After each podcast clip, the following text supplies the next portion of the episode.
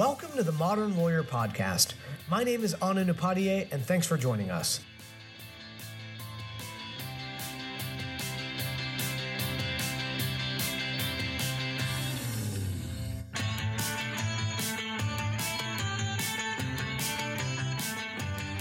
I recently had a chance to sit down with Matthew Stubenberg, an attorney entrepreneur who is now the Associate Director of Legal Technology at Harvard Law School. Matthew created notable and useful technology based on pain points he experienced as a practitioner in Baltimore, Maryland. So far, he has created the Not Guilty app and M D Expungement, two tools that have earned thousands of users. I chat with Matt about what it's like to create apps specifically for lawyers, how he spots legal processes that can be easily automated, and what role he thinks technology and coders in particular are going to play in the practice of law.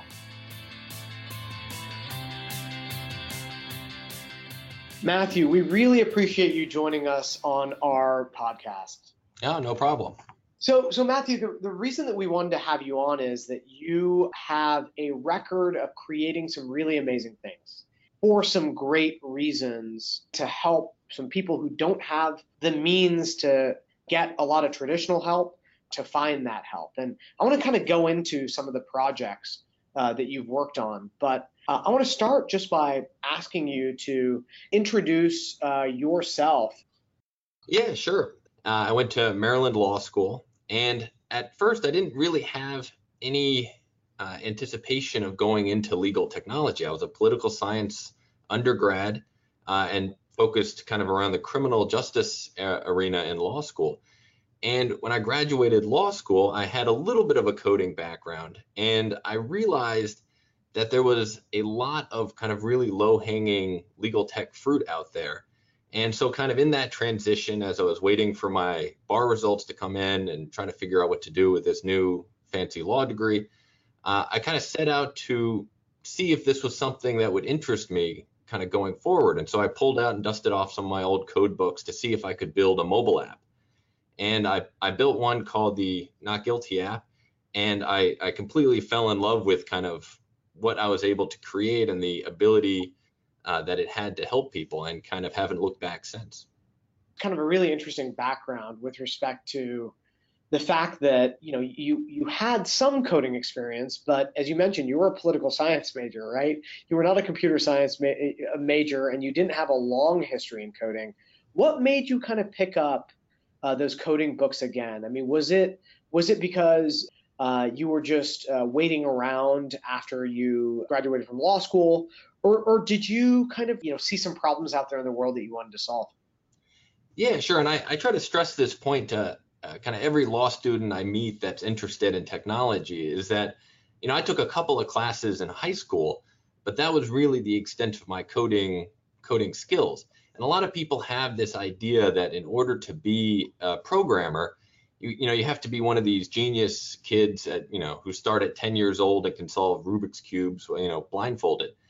Nothing could be further from the truth. Uh, you know, learning how to code is like learning anything else. You can you can pick it up, and if you're dedicated, uh, you can learn it at, at any age.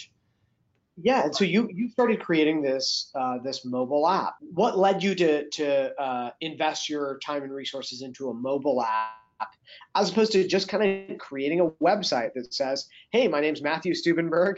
You know, this is my background. Hire me," or something like that? I mean, what led you to actually try to solve a problem with? Yeah, sure. So uh, I, I graduated from college in two thousand eight, which was kind of right when the recession started.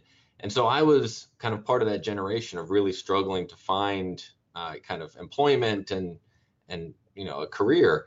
And so after law school, when I was kind of trying to figure out what my next path would be, I really wanted to find something that was kind of future proof, or at least uh, leaned into where the economy was going. And of course, that was technology. And, and by twenty thirteen, when I graduated law school, uh, you could really start to see, uh, you know, apps being created for everything. And, and you know, we were leaning much heavier into digitizing and automating everything. And so uh, it seemed like the right path to go. And so I looked for kind of areas that I already knew. And of course, you know, law was one of them. And I'd been a law clerk for a long time. uh, at the state's attorney's office, and then at the public defender's office, and then finally at the uh, the courts itself. And so I had a lot of experience with um, what the clerk struggled with, how to find different courtrooms, how to find different uh, you know, information about judges when you had to fax them stuff. And so I wanted to try to solve that problem. It seemed like a manageable problem that would fit well into an app uh, that wouldn't require too complex technology. And so I, uh, I kind of set out to try to build a beta version just to see if it was uh, possible. And uh, kind of once I built that first version, I realized just uh, kind of how much technology could change. Did you pair up with anyone or, or outsource any work, or was this really yours from start to finish? Uh, the Not Guilty app was was pretty much mine uh, start to finish. I have had help uh, from from a number of really great friends who have helped me along the way, and I don't by any means, you know, try to hold myself out as the guy who has done everything by himself. Uh, one great person was a guy named Phil Smith, who I went to school with, uh, and and he was a great coder and was able to kind of help me bridge some of those uh, initial gaps when you're learning a new skill like programming. And so uh, I'm forever in his debt. So you mentioned Not Guilty uh, a couple times. That was your first big project, and I take it that when you first created it, you didn't realize uh, the impact that it was going to have. I want you to um, talk about what it is and how people started using it and in what numbers. Yeah, sure. So uh, essentially what it is is I built it as an app initially to help law clerks and kind of fairly new attorneys navigate some of the more complex courthouses. So here in Baltimore City, especially in circuit court, uh, we have two buildings for the circuit court, and there's a ton of courtrooms and different judges, and they move around all the time. And so if you're trying to deliver a motion, or you're trying to contact a judge's chambers to let them know that you're stuck in another trial or something like that, uh, it, it can be very difficult if you have to look up some paper form that maybe has the information that's maybe outdated and things like that. Uh, and it, that seemed to lend itself very well to an app which can be auto-updated as information changes. And then kind of as I went that route, I realized that I could expand upon that. And so I decided to add some of uh, kind of the judge's biographical history. And so you could see what law school they went to, or you could see uh, you know, what they did before they became a judge. And so if you're a clerk and you're interested in uh, you know, becoming a, um, a criminal defense attorney, then you may want to talk to a judge that had practiced criminal law before they became a judge. Or if you need an opener, you know, to, to try to network or something, and they went to your alma mater, uh, that can be a kind of a great introduction line. And since then, uh, the app has been had started to be picked up by a number of different uh, kind of even more experienced attorneys who would use it as uh, kind of a nice quick reference to find all the information they're looking for. And then finally, it's used by kind of just pro se clients as well, who are simply trying to find, you know, what courtroom they're in, or if they're going in front of a judge, what does this judge actually look like? And how can I take away some of this mystery behind the, the you know, the trial or the hearing that, that I'm about to go to? When you created Not Guilty, what was the express purpose uh, that you created it for? I mean, was it, was it meant to be kind of a networking tool? Uh, did you Uh, understand the full scope and, and use of it? No, I, initially it was just supposed to be for law clerks. Uh, and really it started as just a Baltimore City Circuit Court app.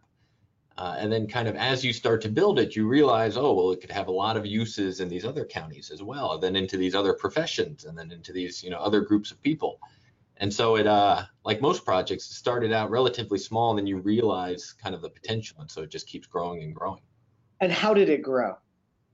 So mostly it grew uh, simply by word of mouth, right? I, I was a recent graduate, so there was no, you know, advertising budget or anything like that.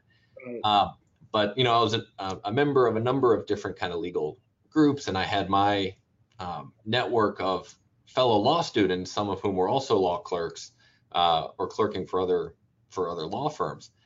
And so it, it simply spread that way. And I think one of the reasons it spread uh, so quickly was because there wasn't a whole lot out there that even came close to what it was trying to do. Right. And that's one of the great things about legal tech is that right now, at least, there's not a whole lot of competition if you have a really good idea. How far did it spread? Can you provide us some numbers, whether they're usage numbers or um, anything anything like that? Yeah, I, I haven't looked up the numbers in, in quite a while, but I know it's been downloaded at, at least over five hundred times. And I'm guessing it was used by a, a lot of pro se litigants, you know, who went and went to argue their cases in Baltimore City Circuit Courts. Right. It's, it's kind of one of the interesting things. It's kind of hard to tell who your user is. Uh, all you see are kind of anonymous download statistics, and so it's kind of hard to pull out which ones were the attorneys. But anecdotally, Uh, I'm able to tell that at least a chunk of uh, the users and the downloads are from pro se litigants who are just interested in learning more about the courthouse. So you went from Not Guilty, a uh, app that had, you know, five hundred or so downloads, to M D Expungement. And, you know, before we, we move on to M D Expungement, I want to know from you, uh, what lessons did you learn from creating Not Guilty? Uh, you clearly still liked combining coding and law, right? Because Not Guilty, you know, was, was the first and not the last piece of legal technology that you you put out into the world. So, I mean, what what what did you learn from it, and why did you decide to uh, take another crack at legal tech? Yeah, so one interesting thing that I learned was I initially built the Not Guilty app for Android phones, uh, and it, you know, if kind of listeners know about Uh, kind of mobile apps, usually you have to build them in one or the other, or you have to use a kind of a bridge program, depending if you want to use it in, on Android or iPhone. So initially I built it in Android, uh, which because I had an Android phone. Uh, and I quickly realized that lawyers almost exclusively use iPhones. And so initially I had kind of poor download performance. And so that kind of opened my eyes to really make sure you know who your target market is and what they use. Uh, and so I had to then double down and learn Objective-C, which is at, at the time was what iPhone apps were written in, uh, and right. build a separate version for, for iPhone users. So tell me about M D Expungement. And I think this is maybe a good opportunity for me to read, you know, just to our listeners, um, a paragraph on M D Expungement that was actually written in the New York Times. This is a June first, two thousand sixteen article titled "Legal Aid with a Digital Twist," which I think applies very, very well to the work that you're doing. And it goes as follows. With M D Expungement, entering a case number brings it up on case search. The software then determines whether the case is expungible. If so, the program automatically transfers the information from case search to the expungement form. All that's left is to print, sign, and file it with the court. So in light of the New York Times description of, of your product, how did you come to designing this, creating it, and, and even before that, realizing there was a need for this kind of tool? Yeah, sure. So after the Not Guilty app, I, I you know, had been bitten by the kind of legal tech bug, and I was really looking forward to another project uh, that I could build. And as a recent graduate, I didn't have too much legal expertise in any one particular area. Um, I had kind of a broad, you know, swath of, of surface level uh, kind of legal knowledge in a number of fields. But one area I really had a, a fairly in-depth knowledge of was expungement law. And that's because I did expunge the expungement clinic at the Maryland University. And so uh, I decided to see if we could automate that process, because one thing I found very frustrating uh, when I did the expungement clinic was the actual determination of whether or not something is eligible for expungement, which uh, is the removal of a, a case off of someone's criminal record, is relatively objective and takes uh, relatively a small amount of time. And it's the actual paperwork process afterward, uh, filling out all the forms, filling out all the petitions, filing with the court, that actually takes the most amount of time. So it seemed like an area that was very ripe for uh, computers to come in and assist in some way. And so initially I set out to build M D Expungement as an app for pro se litigants, kind of the, the everyday man, to uh, be able to expunge their record on their own, because there's there's very uh, little consequence uh, or negative consequence to filing an expungement petition. There are some, and I put warnings up against that, but unlike most areas of law, uh, it, it doesn't have quite as many Uh, kind of negative features with it. And so it's it, it lends itself very well to an automated system where there's not necessarily an attorney reviewing it. I, I built the system, and what M D Expungement does is, so long as the user has their case number, their criminal case number, they can type that into the website. And what it does is it interacts with the state's website that has all this information, pulls it all in, analyzes it to see if it's eligible for expungement, and then will uh, populate all of the required forms that the user needs, and then gives them instructions on how to print them out, sign it, and then which court to actually file them in. Incredible. And it does all of that automatically. Right, in less than a second. What technology do you use to enable this? Yeah, so it, it's kind of taken many iterations over the years. Uh, for the most part, the website is built in P H P and then a little bit of Java, which are, are two programming languages. Interesting. Did you have to create a kind of a partnership with the state of Maryland? I know they use Case Search. Um, or is this is their system kind of open source so you could plug right in? So uh, it's not quite open source where you, where you could plug right in as if it was an open A P I or something. Um, there was never, there's no partnership, uh, at least with in, in regards to M D Expungement, but Case Search, the website that all this information is on, is open, and there was no uh, terms and conditions that prohibited scraping or uh, kind of robot crawlers. And there was no capture or logins or a kind of a cost or a fee associated with each search. And so uh, I really decided to just kind of go for it and see if if it was even possible. Uh, at what point did you realize that it was it was possible? at, what, at what point did you realize this is actually, this is real? Uh, yeah, so it was kind of early two thousand fifteen where I finally was able to get all of the connections uh, made, you know, where you put in the case number, it would analyze it, it would fill in all the information and, and actually give you the P D F that you needed to print and file. Uh, and that was a great uh, moment, I gotta say, a big kind of sigh of relief that all of the steps can actually come together and really uh, kind of make it make it autonomous. What kind of feedback did you get from um, you know, attorneys in the community and uh, potential clients in the community about this? I mean, did you get a lot of nasty messages from attorneys saying that you're, uh, you know, kind of stealing our work? Uh, and on the other hand, uh, from clients, did you get did you get some thank yous from them for building something that can save them some money? So I didn't get any kind of nasty messages from any attorneys worried that I was going to uh, steal their work. I think quite to the contrary, uh, many attorneys were grateful to have this tool to speed up their own process so they could take even more work. Right. Um, I did get some pushback from attorneys that were worried that this was kind of entering the practice of law, the unauthorized practice of law, having kind of a computer uh, assist in this uh, process. And uh, some attorneys were kind of worried that, you know, uh, every legal matter kind of needs to have a, a human attorney there to uh, review it and, and make sure that all the T's are crossed and, and I's are dotted. And my response to them was always, you know, that in this particular case, the consequences are fairly low, and the amount of cases that are eligible and need to be expunged are so high that there's just no possible way we're ever going to have a human attorney by hand review and do all of these expungement petitions without adding technology and automation in some way to the process. I mean, was it a was it a smash hit right away? Did it kind of ramp up? Uh, I know that one of the reasons that you decided to create it is that there were some changes in the way Maryland handled expungements, if I'm not mistaken. Right, and I, it was a smash hit among a very small number of attorneys that practiced expungement law in early two thousand fifteen. Right. And they really loved it because it sped up their expungement process.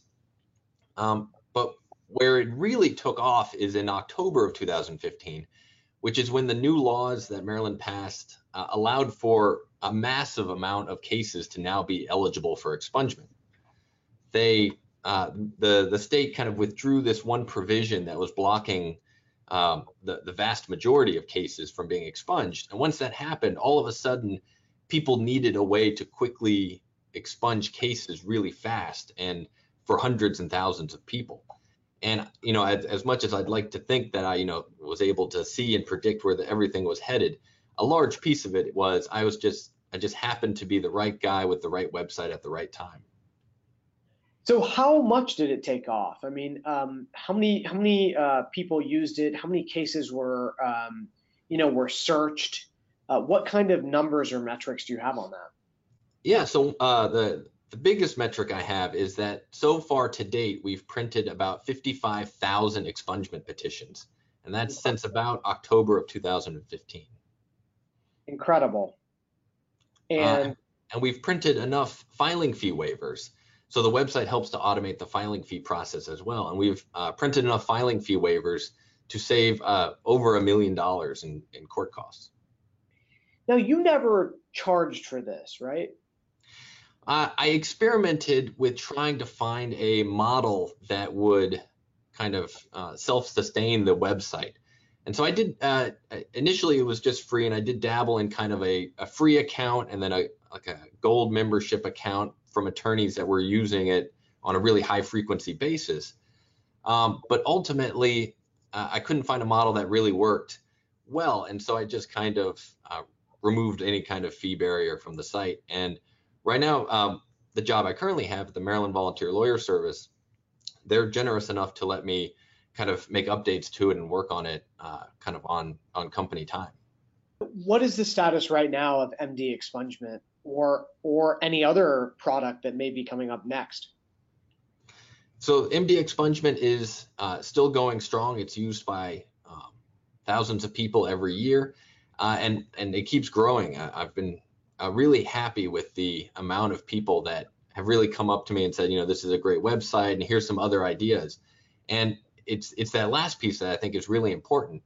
You know, I have my limited kind of expertise in, in a number of areas, but, uh, you know, I, I'm far from kind of knowing every possible iteration that this website could help people with. And I've had a number of people come up to me with really good suggestions and good ideas. And just recently we launched a Chrome extension version of M D Expungement. And so before, you kind of had to have two windows open, and you have to transfer case numbers from your your client's cases to this to M D Expungement. And now with this new Chrome extension, you can actually do it even faster than before and do it all on one website, which is the, the state's case search website.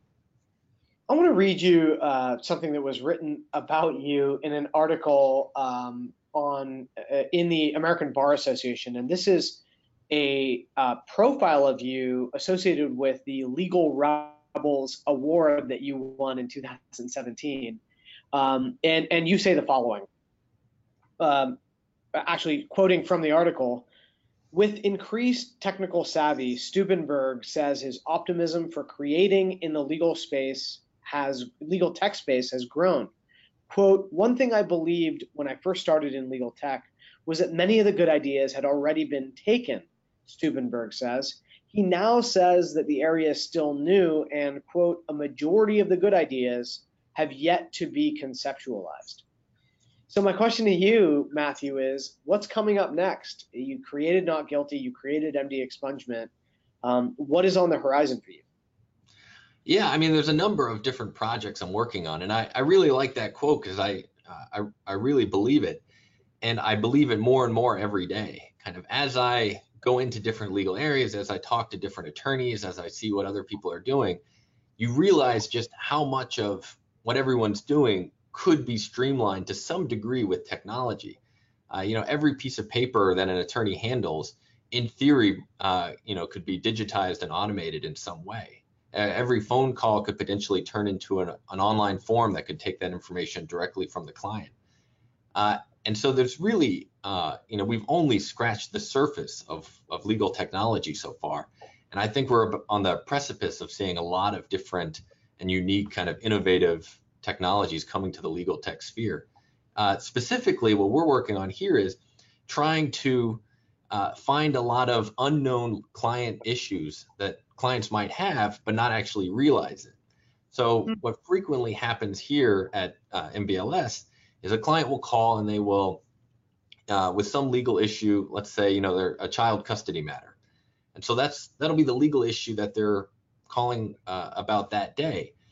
But what they might not realize is that they also have four or five other legal issues that either they know about, but aren't pressing on them at the, you know, on the same level as that particular, say, child custody incident right then, or they might not even ha- have received any paperwork about it. And a lot of times this can be things like, Uh, let's say you have a really high water bill.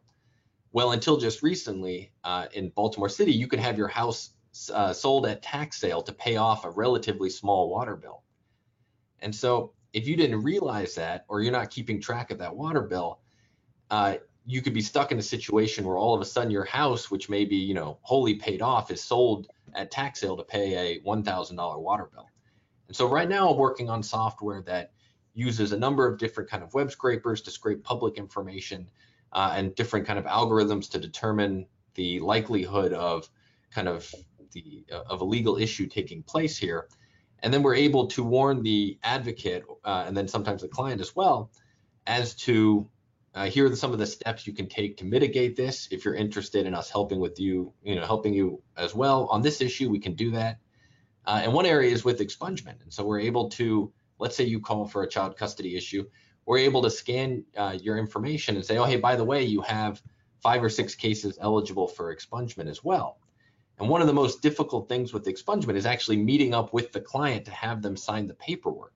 The actual legal procedural stuff uh, takes relatively small amount of time.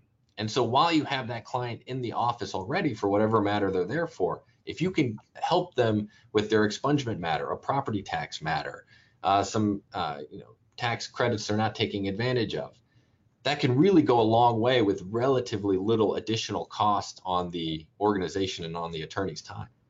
I want to now get into um, something that you, that you mentioned uh, that I think is really incredible.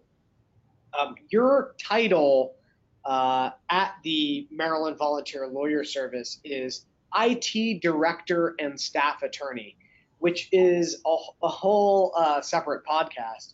But, you know, one of the things on the Maryland Volunteer Lawyer Service site um, is is uh, the following mission statement. Um, it, it it's written that the Maryland Maryland Volunteer Lawyer Service is combining law and technology to help low-income individuals get the legal representation they deserve.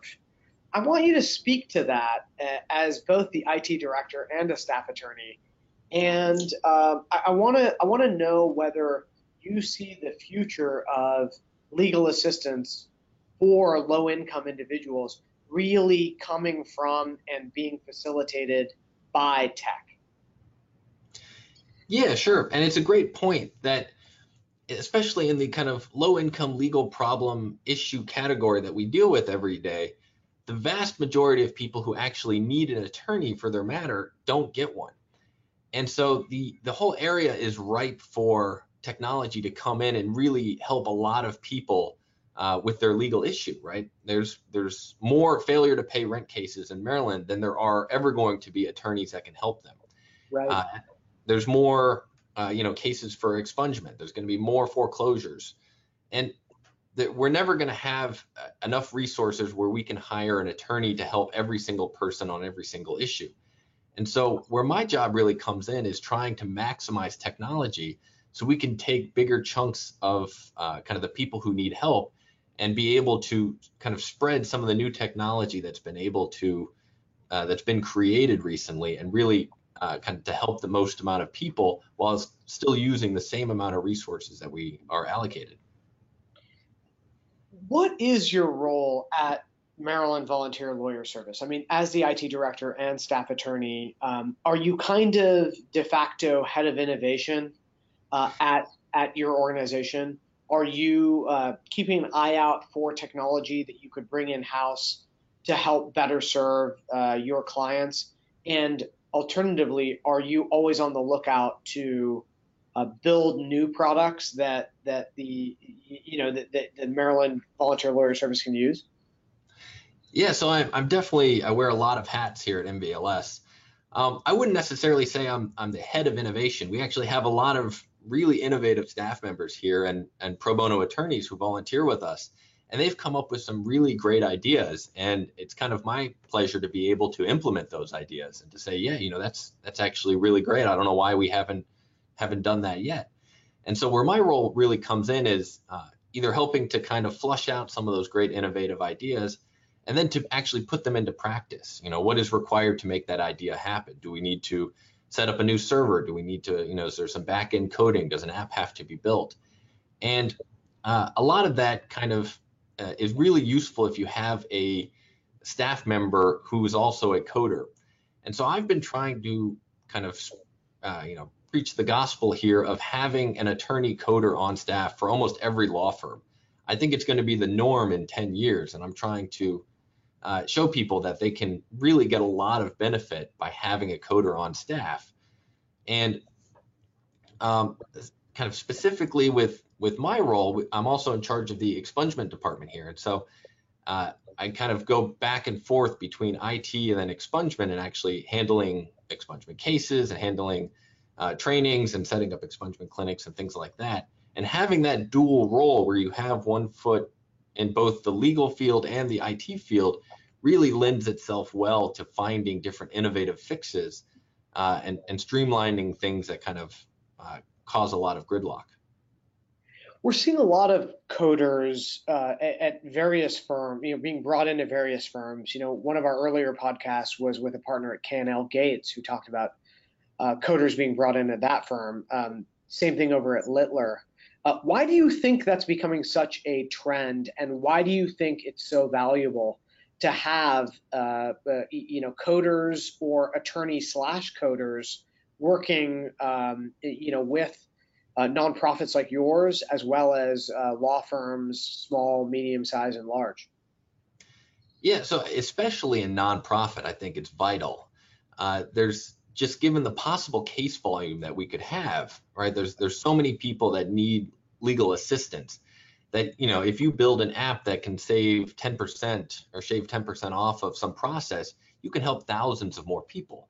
And the great thing about building software is that it can then be spread to other nonprofits. And so usually the program or the application that works for your organization uh, can easily or somewhat Uh, with a little bit of tweaking, be implemented in another organization as well. And so, especially in nonprofit, but even in the for-profit side, I think people have started to realize that uh, there's a lot of easy fixes out there to really help streamline different processes. And it's very hard to visualize unless you have people on staff who is one, that's their main job, is to kind of specifically go out and look for these types of innovative solutions. And then uh, two, that you need to have kind of uh, the ability to make those changes quickly and, and uh, effectively on staff. And I've, I, you know, I've uh, lots of people will have different contractors and freelancers they work with, and I think that's great. But I think the utility of having an actual staff member who, you know, when they build that app, they're gonna build it in the right way because they're gonna be the ones using it as well, really uh, brings out the most utility for that, that user. Matthew, from your vantage point as a legal technologist who has built multiple pieces of software that have helped a lot of people who, you know, weren't able to find help without what you built, what do you find most encouraging in legal technology today? Yeah, so I think people are starting to finally realize that uh, this legal technology trend is, is about to really take off. And even from, you know, kind of my not so, my beginnings, which were just a few years ago, the, the market has changed dramatically even since then. Uh, explaining legal technology to people in two thousand thirteen, two thousand fourteen uh, gets a much different response today than it did back then. Uh, so I'm very hopeful that, that there is starting to be more funds allocated specifically to legal technology and specifically in the nonprofit arena. Uh, I see there's there's a lot more positions starting to open up in different law firms for I T roles, attorney I T roles, and I think that's that's very promising of, of what's going to come around. And I forget the exact statistic, but if I remember right, uh, in the last year alone, there's been more legal tech, uh, tech legal technology companies uh, created than in all the other years before that. And so I'm very hopeful that uh, legal technology is going to keep progressing at this speed, and we're going to see some really great innovative trends being created. Matthew, I really enjoyed our discussion. Uh, I really appreciate your your perspective on a lot of these things as someone who has actually done it, um, gone out there into the field and and created a lot of the legal tech that you wished, uh, you know, actually existed. So I really appreciate it. Thank you for joining us on the Modern Lawyer Podcast. Thank you.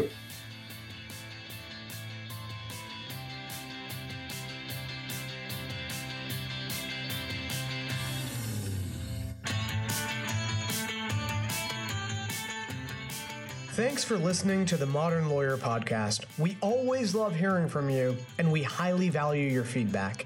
Reach out to me at onin at casetext dot com, tweet at us with the hashtag Modern Lawyer, and check us out at modern lawyer podcast dot com. We hope you join us for our next episode.